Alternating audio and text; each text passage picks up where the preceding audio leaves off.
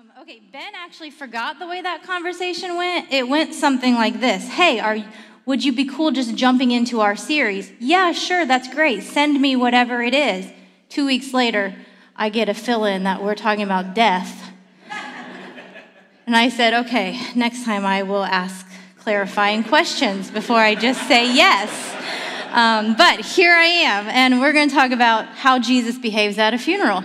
So, um, anyway, um, I actually, the interesting thing is when I've been at a place, um, it's really fun to come back to a place because when the Holy Spirit does a work, and even if you weren't here any of those times that I spoke, His presence in this building uh, is in my heart. And so when I sit down to write, I can see the space and I can feel the space. And it, it very much feels uh, like home because it's the Holy Spirit and that's what He does. And so it's really fun to come back to places again and again because it feels like an extension of my people. Um, where I am. And so uh, I will let you know that you're welcome. It is colder in Ohio, even though it did not feel like that this morning. We are going to Florida, and I'm not like when you travel from Ohio to Florida, you expect it to feel better. Um, so it is not going to be that way. So I don't know what the Lord is doing with my family this week. I thought we were going to be in shorts, but apparently we're buying some sweatshirts when we get to Seaside. Um, so we're going to do that. Now, talking about death, here's what happened. I want to tell you a story really quick because it's really fun. And then I want to jump into the story of Lazarus and, and Jesus. And I, I want to give you the points that I feel like the Lord highlighted in my mind as I pressed into this. And then I actually feel like I do have a little bit of a word that is applicable to you. So I am going to talk about like physical death and Jesus at a funeral. But the reality is, just like everything that Jesus does, he is super multidimensional. Like, his word has so many dimensions and it meets us all in our individual reality. And most of the time, when there is uh, a lesson for physical death, there's also a lesson for spiritual death. So I would just invite you that while we're digging into this together, would you not only think about the actual physical death, like we are here and, and we will die and we will move on, and like but would you also think about the spiritual death that jesus has invited? Because there is there is this spiritual dying that we get to do in him that actually leads to the resurrection life in him. And i feel like that's super important for you guys today. And so uh, this time last year actually i buried we buried my grandma. Now my grandma is my person. So just uh, i'm going to tell you just a few things but i don't want to get super emotional. I don't know that i've lost someone yet that a year later i still can cry and uh, i still can think for a moment and just want her back so deeply. Uh, she was in great health but she had leukemia. Grandma never missed any of my games growing up. She never missed any of my kids games my kid, my oldest daughter's dance recitals my youngest daughter's soccer games she had her own church, which was the church that we grew up in. Uh, but if I was speaking at Anthem, uh, which is my church, which is about 20 minutes down the road from them, um, she was figuring out how to get there. And, and Alton used to, um, Alton is my co pastor that we pastor together. And so she does not come when Alton speaks. And uh, one time she did come when Alton was speaking, and then she didn't come again until I was speaking again. And right before, uh, as she was getting ready to die, she was coming to our church all the time because it was really about being together. And I couldn't, I wasn't available to go to her space. And so, uh, right before she died, she did tell me, like, she pat me on my leg. She's like, he's getting a lot better. So it's kind of a joke that we have that my grandma prefers me and doesn't really like Alton speaking, but he gave her peace before she passed because he's starting to get better. So she had hope. Um, he wasn't as good as me, but she had hope. So she's uh, with leukemia, and towards the end there, my mom and I are splitting, taking her to the hospital and doing the, tra- the transfusions. And uh, that last time she was in the hospital, I remember the, the um, doctor coming in and being like, You're doing these too many times. Like, we can't keep up. Her body cannot continue to need to have her blood replaced at this pace, we're going to send you home. And so I'm doing the math in my head of like, well, we're here three times a week. If she doesn't come in for one week, like, are you telling me that we're going home and like in the next seven to 10 days, my grandma's going to die? And like, yes, that's what's going to happen. And I'm like, okay. So I'm like pre- preparing myself and my mom and my grandpa. And, you know, it's really strange to be, uh, I'm mourning for losing my grandma, but I'm also mourning as I watch my mom lose her mom, which is really a strange place to be. And I remember coming home, and grandma was super, I mean, she looked the best ever, right?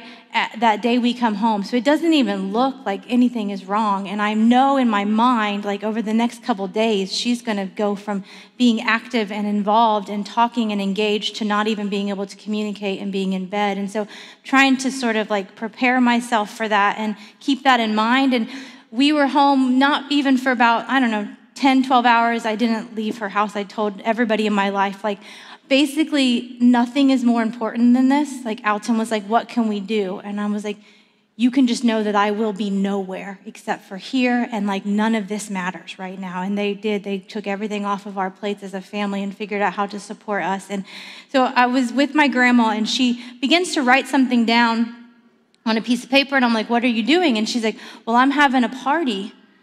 Uh, and I'm like, You're having a party? She's like, Yeah. She's like, On Friday.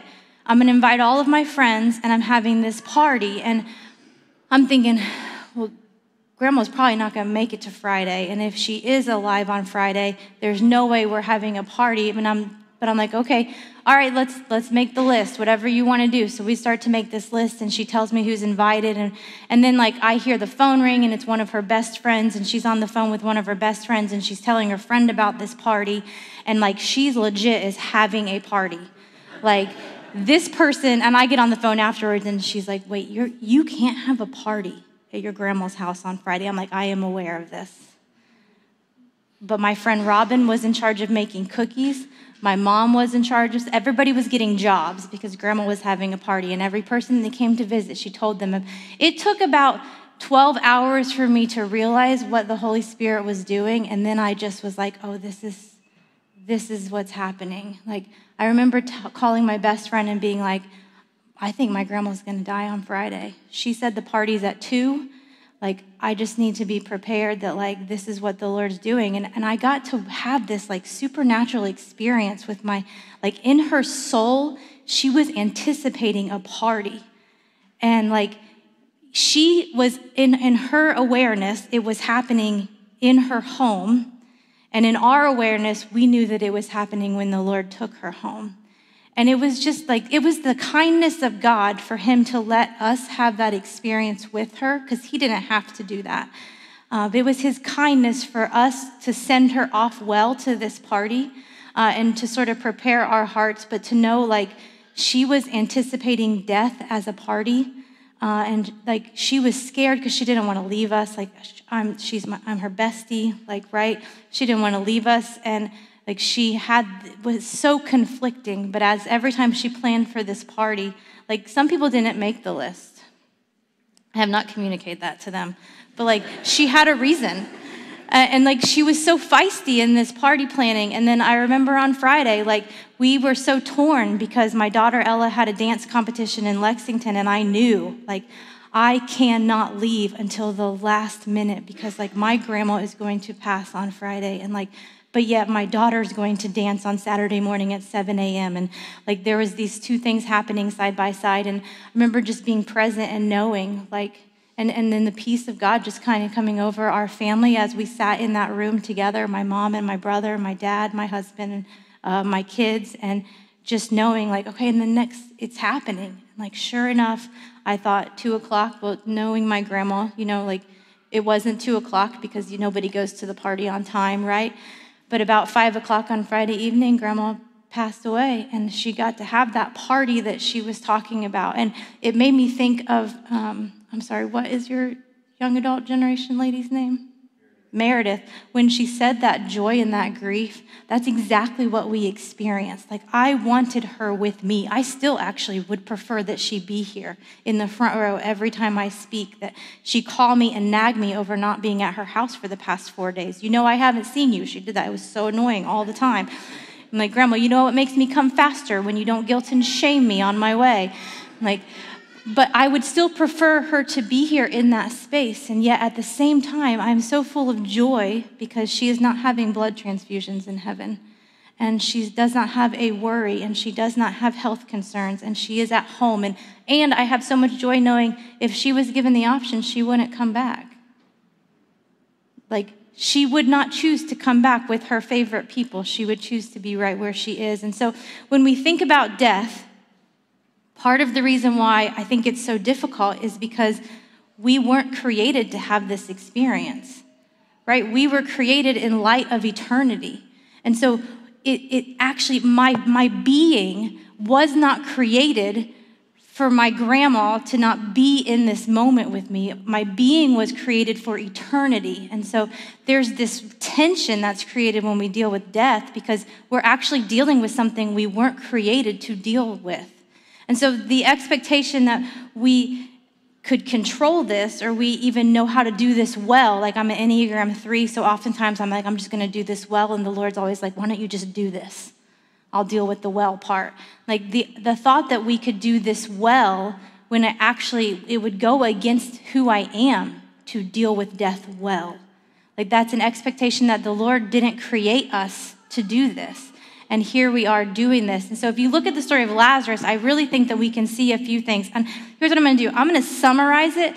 And um, if you want to go read that, it is a whole chapter, and I would love for you to read it. But here's what's going on. So, Jesus and his disciples, they're away, they're doing ministry.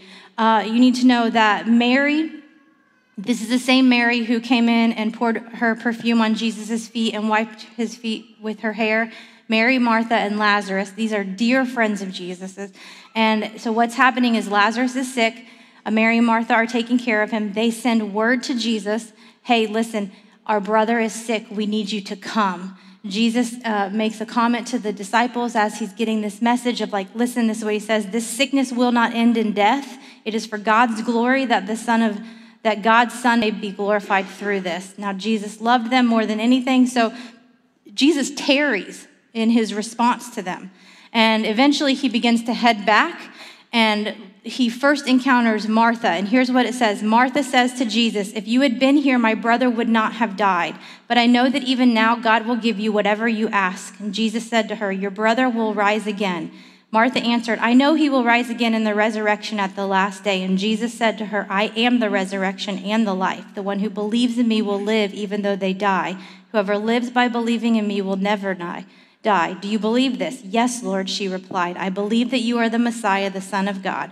Then Martha leaves to go back to get Mary. So now Mary and Martha are coming back to Jesus. And it says, when Mary reached the place where Jesus was and saw him, she fell at his feet and said, Lord, if you had only been here, my brother would not have died.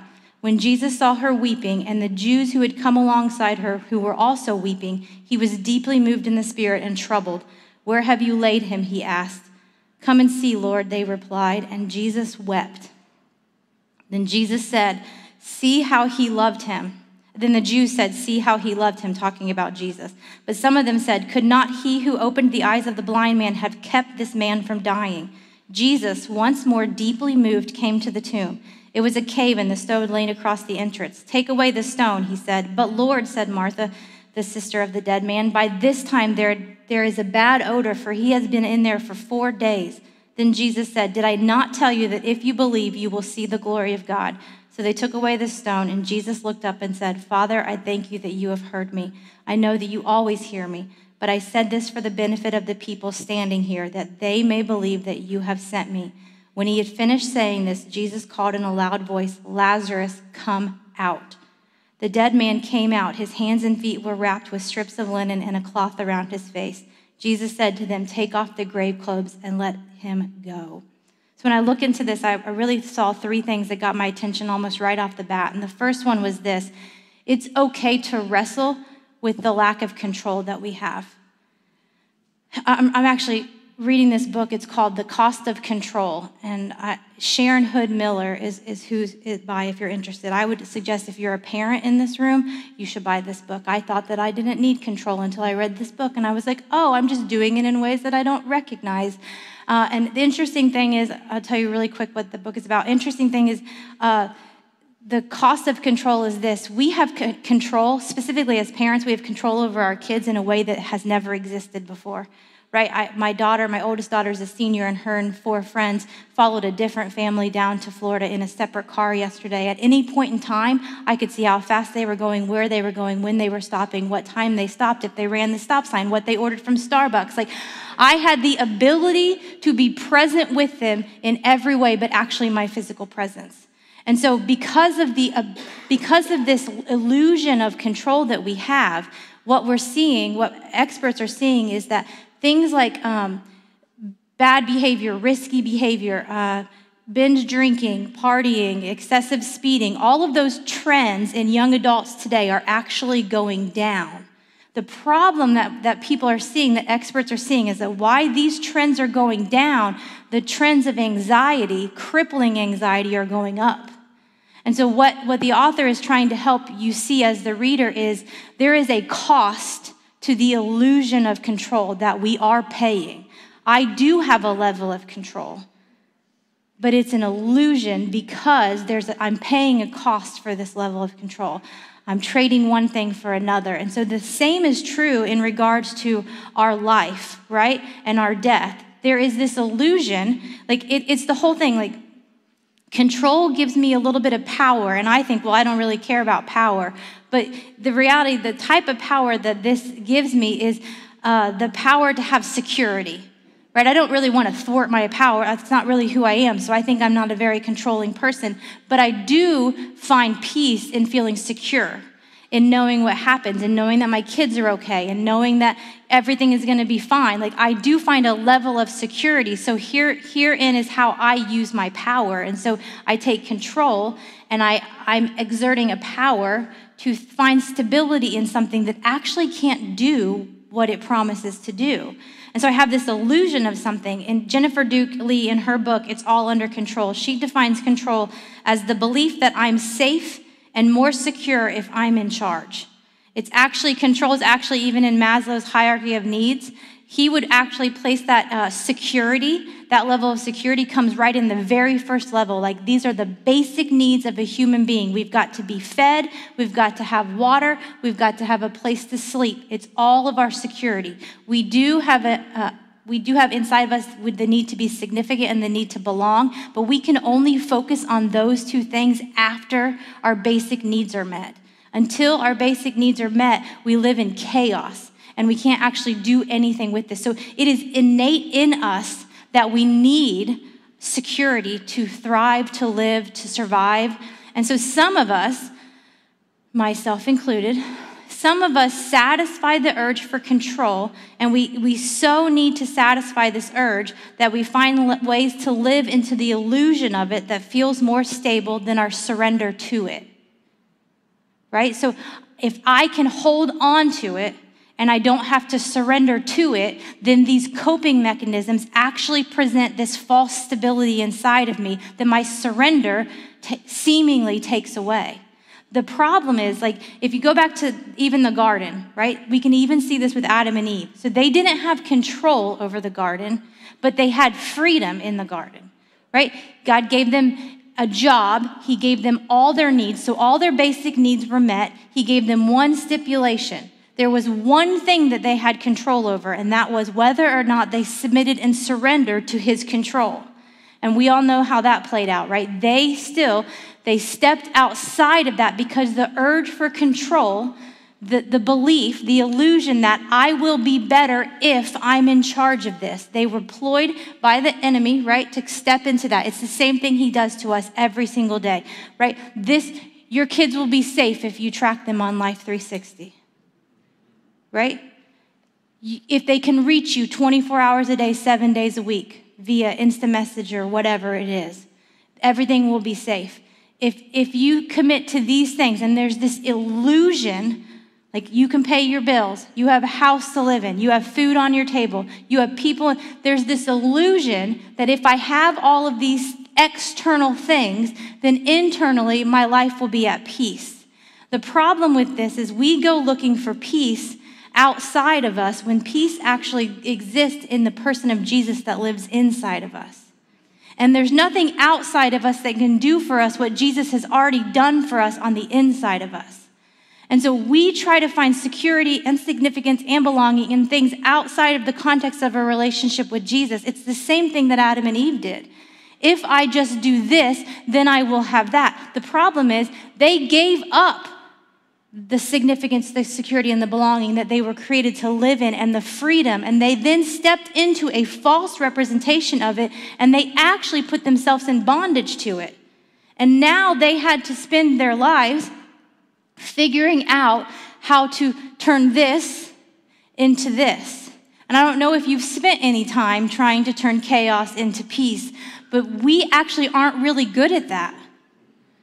Like, it's not something that is in our wheelhouse. And so you may be able to temporarily manage it. Like, right, I can, I sometimes work in a program uh, that goes into high schools, middle schools, and every once in a while we go into fifth grade classrooms. And I think that I'm, I'm good. And then I step into with a, a gym full of fifth graders, and I'm like, this is terrible. I'm not good. I can't do this. Like, I, like I'm, I'm speaking and those middle schoolers they're just following everything that we're saying right on all the things. And then i speak to a fifth grader and they're just like talking and they're just running around. Uh, Can i go to the bathroom? Your birthday's on christmas? I mean they are they're just like all over the place. And it's like bringing peace to a gym full of fifth graders is a gifting right you sometimes may buy into the illusion that you are good at managing, at controlling your lives and the lives of those that you love. But the real truth is, it will just be a matter of time until chaos comes and you cannot hold it all together. The Lord talks to me about this on a daily basis because he I like to hold things together. I like to hold people together. The temptation of a pastor is to hold people together. And he has to remind me, when you hold them together, they don't learn that I hold all things together. So I actually need you to stop doing this because you are in my way. And I'm like, Yes, Lord.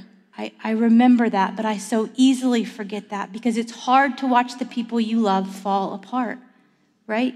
It's hard to fall apart yourselves. And when I let go, what happens often is that we fall apart because we have been figuring out how to stabilize ourselves we will never find peace in a better circumstance, in a better situation. We will only ever find peace in a person. It has to be Jesus. Right? He is the only one capable. It's the story of the gospel, right? No matter what happened all throughout the Old Testament, nothing worked. No matter what they did to bring stability back to the chaos, they could not do it. Jesus had to come Death had to happen. There had to be a surrender. There had to be open handedness, right? There had to be this letting go so that then we actually could move from a place of stability and of security. We find peace in a person.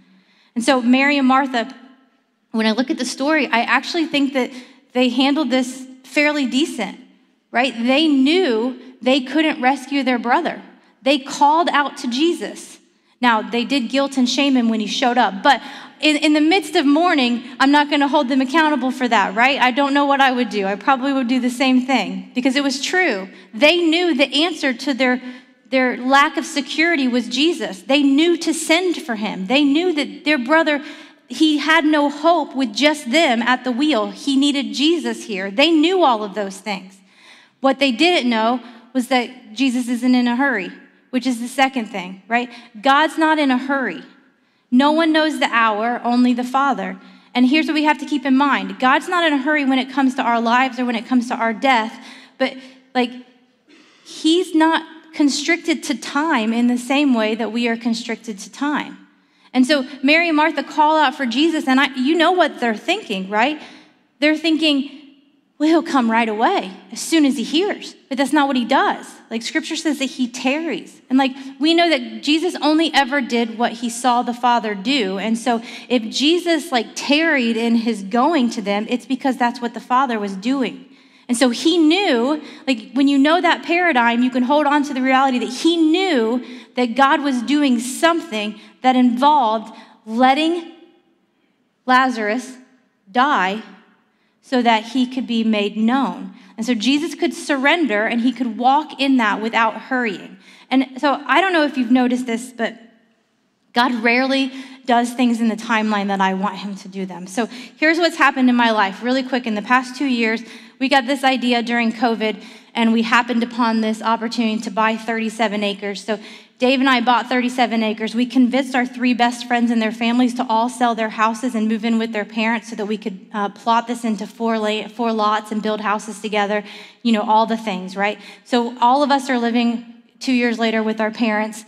Um, it, and here's what's happened uh, I would have told you that I would be getting ready to move into a new house. It's my daughter's senior year, and we're going to have the graduation party at this new house on our 37 acres with our best friends living in community around us. And um, that I don't even have, a, there, nothing's been dug.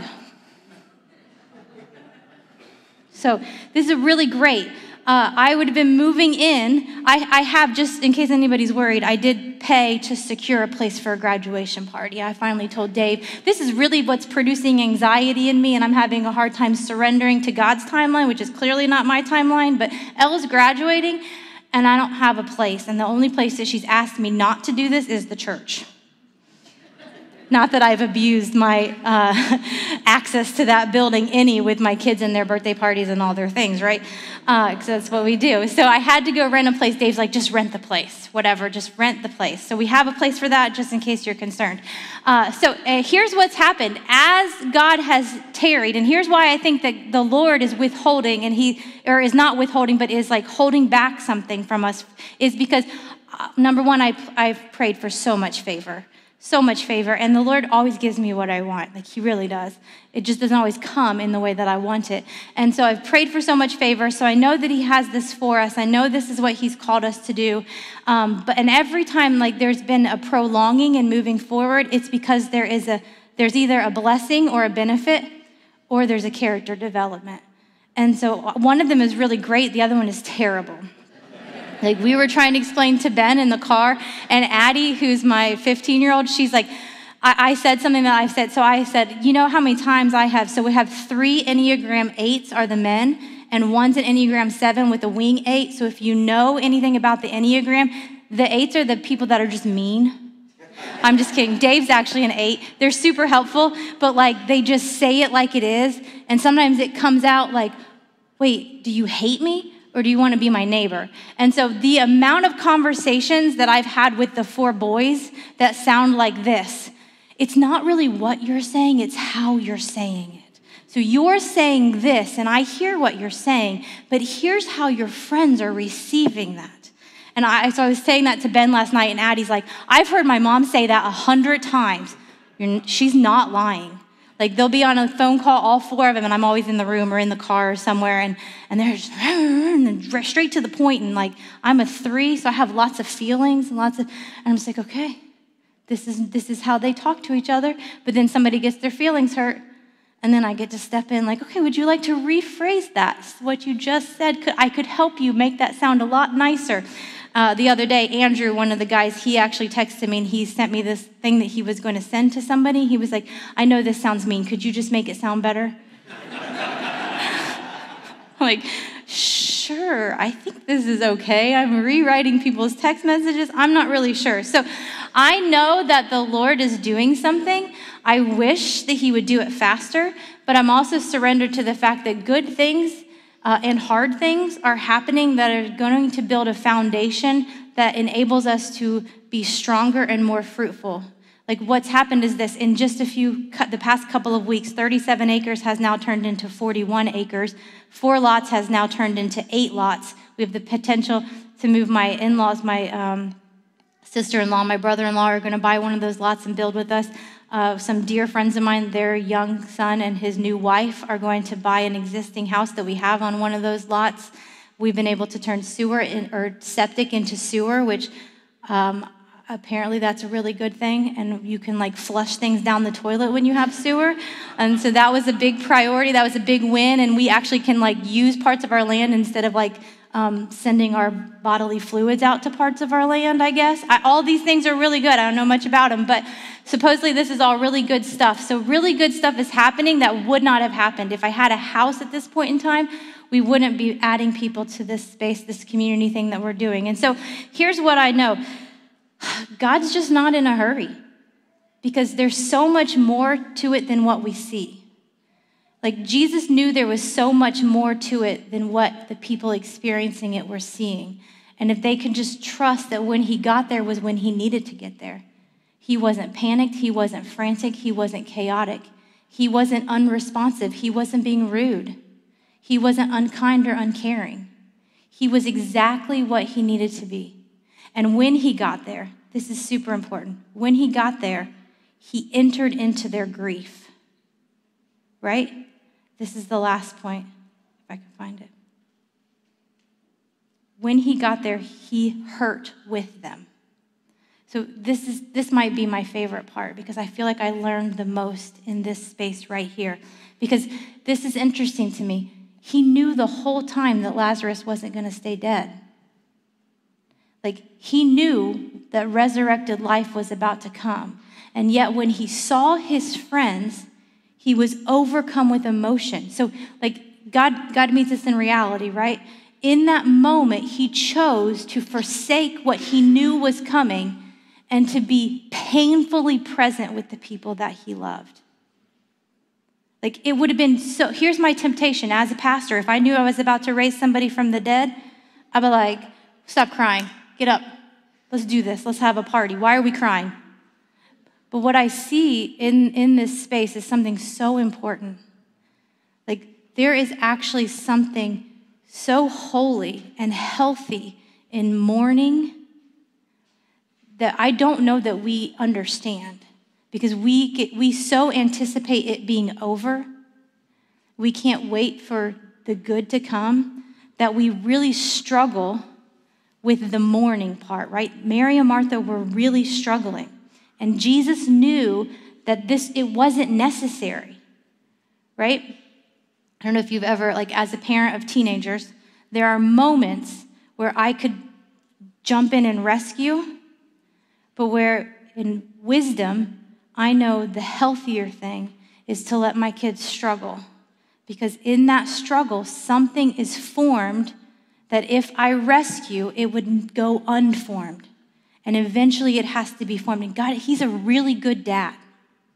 He's a really good dad. And when He looks out over me and my friends, and He sees us doing this really good thing, right? Like He's called us to live in this level of community. But when he sees us struggle to be authentic and vulnerable with our finances, to be held to a higher level of accountability, to be honest with our offenses, to learn to apologize and forgive one another in a, le- in a way that you only do inside of one home, right? As he sees us struggle and he doesn't just answer our our prayers by giving us everything that we've asked for in the minute that we've asked for them. He sees what I don't see. He sees the friction that's forming something that's foundational. Because I've not asked the Lord for a little fruit, I've asked Him for abundant fruit, and He wants to give me that. But He's not going to give me something that's going to kill me. And the weight of abundant fruit is heavy and it requires deep roots. And depth takes time and it takes tears and it takes breaking and it takes digging and it takes all of the things that we don't like. And Jesus, in that moment, he was so overcome. Nobody likes to see their friends hurting, right? No parent likes to see their daughters cry, right? My 17 year old just had her first heartbreak. I'll just kill me some 17 year old boys. There's nothing worse. I mean, not than a 17 year old boy, but then a 17 year old boy breaking my daughter's heart. I'll flatten every single one of your tires. What were you thinking? In the name of Jesus, I will take all the air out. And I wanted to rescue her, and I wanted to, I wanted to tell her how none of this matters, right? You're going, you've got a bright future, the Lord is good, but, but like, the Lord's just like, we just be quiet. Just sit with her. Just let her think this is the end of the world because in her reality, that's what it feels like. But it was so, it hurts so bad to enter into that space. But there's something that he has to do that I will get in the way of if I rescue and put my band aid over it every single time. And Jesus understood that. Like, here's something that I see is in the midst of grief, I, I think I noticed two things. I hear this from my friends, I hear this from people in my church. They say something along the lines of this, but I don't want to burden you with what's burdening me. And I feel like this is something that I've learned. When we don't share, when we don't lament, lament is actually meant to be this community thing, right? Mary and Martha were lamenting in community. The, it says that. It says the mourners saw Jesus wept and they understood how much he loved them. So this wasn't Mary and Martha. This was the whole community crying, gathering for days, right? We know this because the story of Job, right? Like his friends came for seven days, they sat with him and cried. There's numerous times throughout scripture where we see people gather in mourning together. And so I, I, couldn't understand why it bothers me when people say, I don't want to burden you. And I finally understood it when one of my friends sort of kept what was sad from them, what was destroying their life, sort of kept it and tried to manage it. Uh, because they didn't want to burden me with it. Like, I understand this. The actual burden was not being invited into the space that I was created to be in with them. What burdened me wasn't helping them carry their grief. It wasn't being sad with them and mourning with them. What actually got heavy was the distance that, it, that began to exist between my friend's broken heart and my understanding of what was happening. And so I felt burdened and I didn't understand, but then I also felt resentment and when the resentment came in, I realized because you're doing this alone and I was created to do it with you.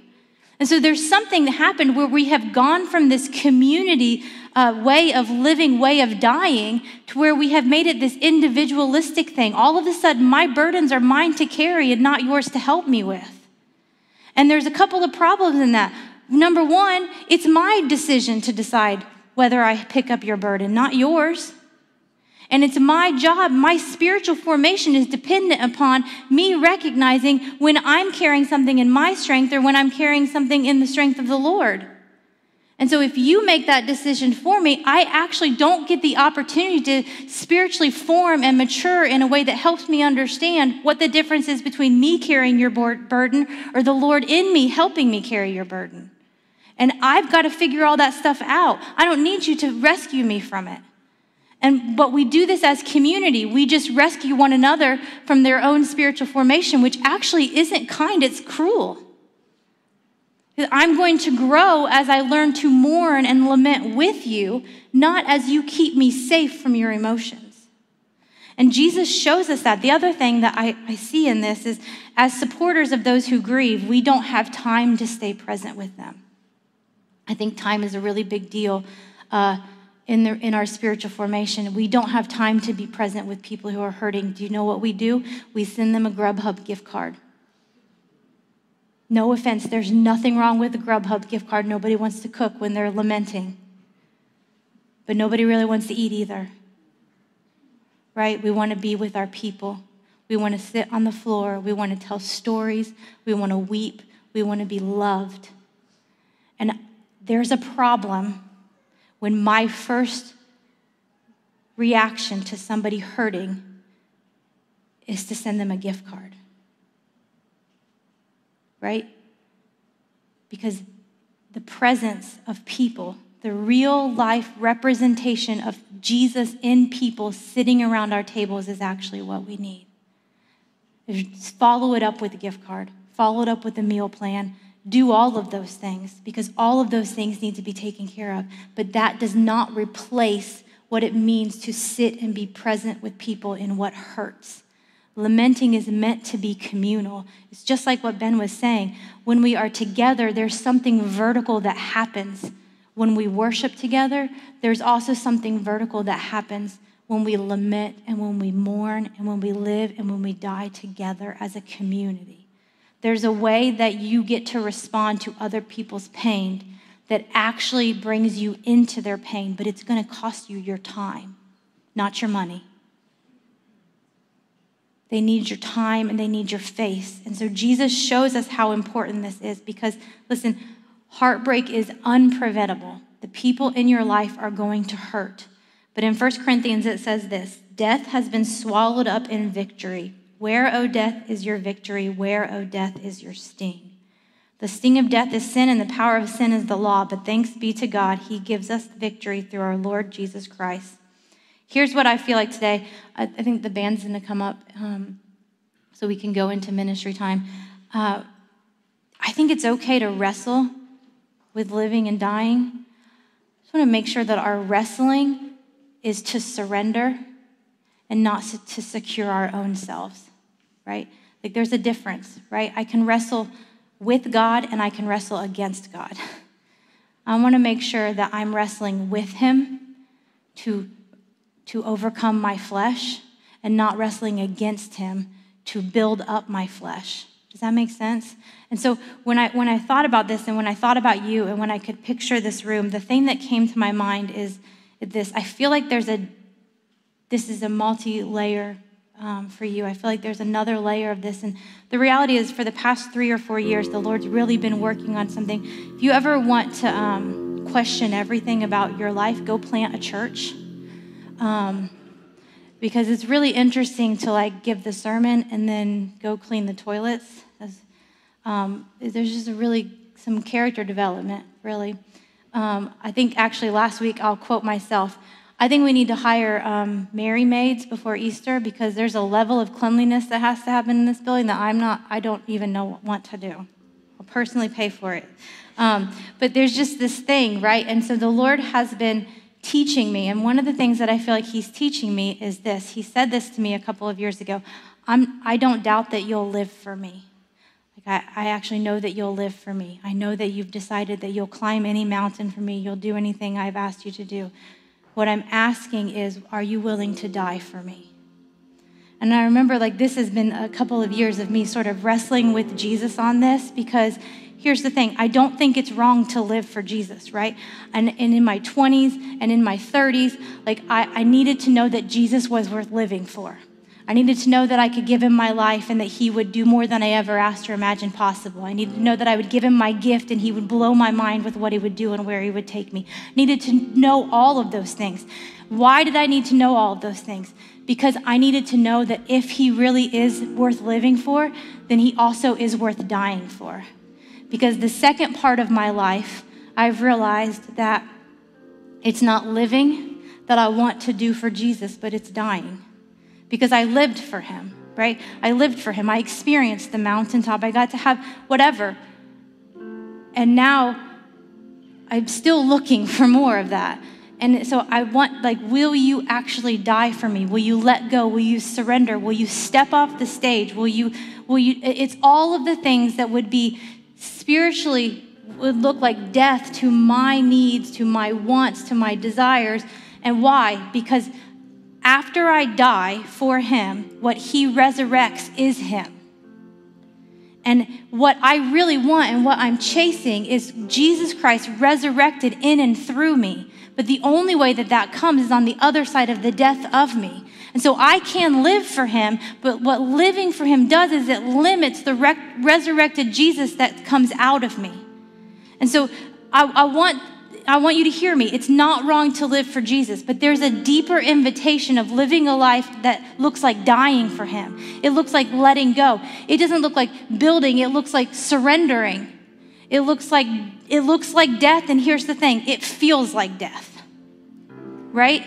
And so here's what I want to do I, I, want to just sort of issue this and speak this over you because I do feel like there is there's a question that the Lord has for you, may be somebody in this room, but the question is this Will you die for me?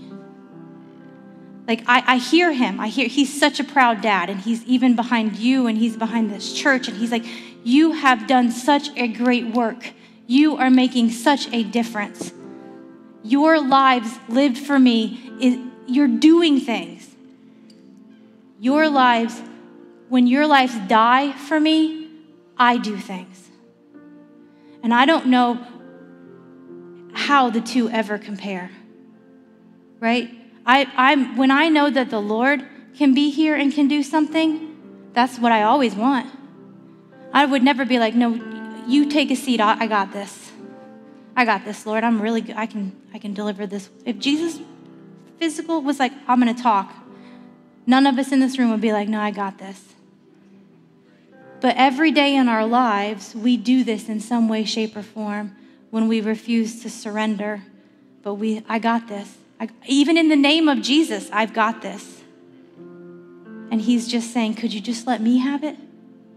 Like, I hold all things together. So, could you just open your hands to me and let me do this? So, here's what I want you to do. As, as they go into this song, there are there's communion around the room, and there's just a, an invitation for response. And I know the typical um, spiel about communion, right, like, is legitimate. I'm not trying to make it not legitimate. Uh, Jesus died for you, right? Jesus died for you, and that is what you do in remembrance of the sacrifice of that death. But as you take that today, can I just ask you to think about, like, think just a little bit deeper? Jesus died for you. He's not in a hurry, but he's asked, Will you die for him? Right? You don't have to give him an answer today. Like, if you have professed a faith in, a faith in Jesus, then you understand you never really stop dying, right? Paul says, I die daily. Like it's, it's a daily surrender. If you have never professed a faith in Jesus, like I really can't pass up the opportunity to say, like there is, there is this thing between life and death, and you actually were created for eternity, and Jesus died for you so that you could live for him. And that means live forever, right? That means your body is going to die, but your spirit gets to live forever in eternity. Like that's a thing that you were created for. And the scripture says that if we confess and believe that this actually happened, that we get to experience that. And so uh, you don't have to take communion, but if you want to take communion today as a part of that, and if that is you and you have never professed a faith in Jesus, you've never said, I believe that that happened, uh, I would just encourage you to step out today. And if you want to do that, I know Ben would be available. There's probably other people available. I'm available. We would love to talk to you, to pray with you. Um, but for the rest of you, those of you that are walking in step with the Spirit, my challenge to you is don't leave this room alive. Right? Because greater is He that lives in you than He that lives in the world. And there's someone that died to live in you that is dying to live through you right? And you have the power to bring that to fruition today. So let me pray over you. Heavenly Father, I just thank you for your sacrifice. And I ask right now that you would give us the power to surrender, that you would give us the strength and the courage to let go of whatever it is we're clinging to. And that would you, you would let us to experience, you would lead us to experience the one who holds all things together. If that involves me falling apart, then take me apart. We love you, Lord, and we need you. It's in your name we pray. Amen.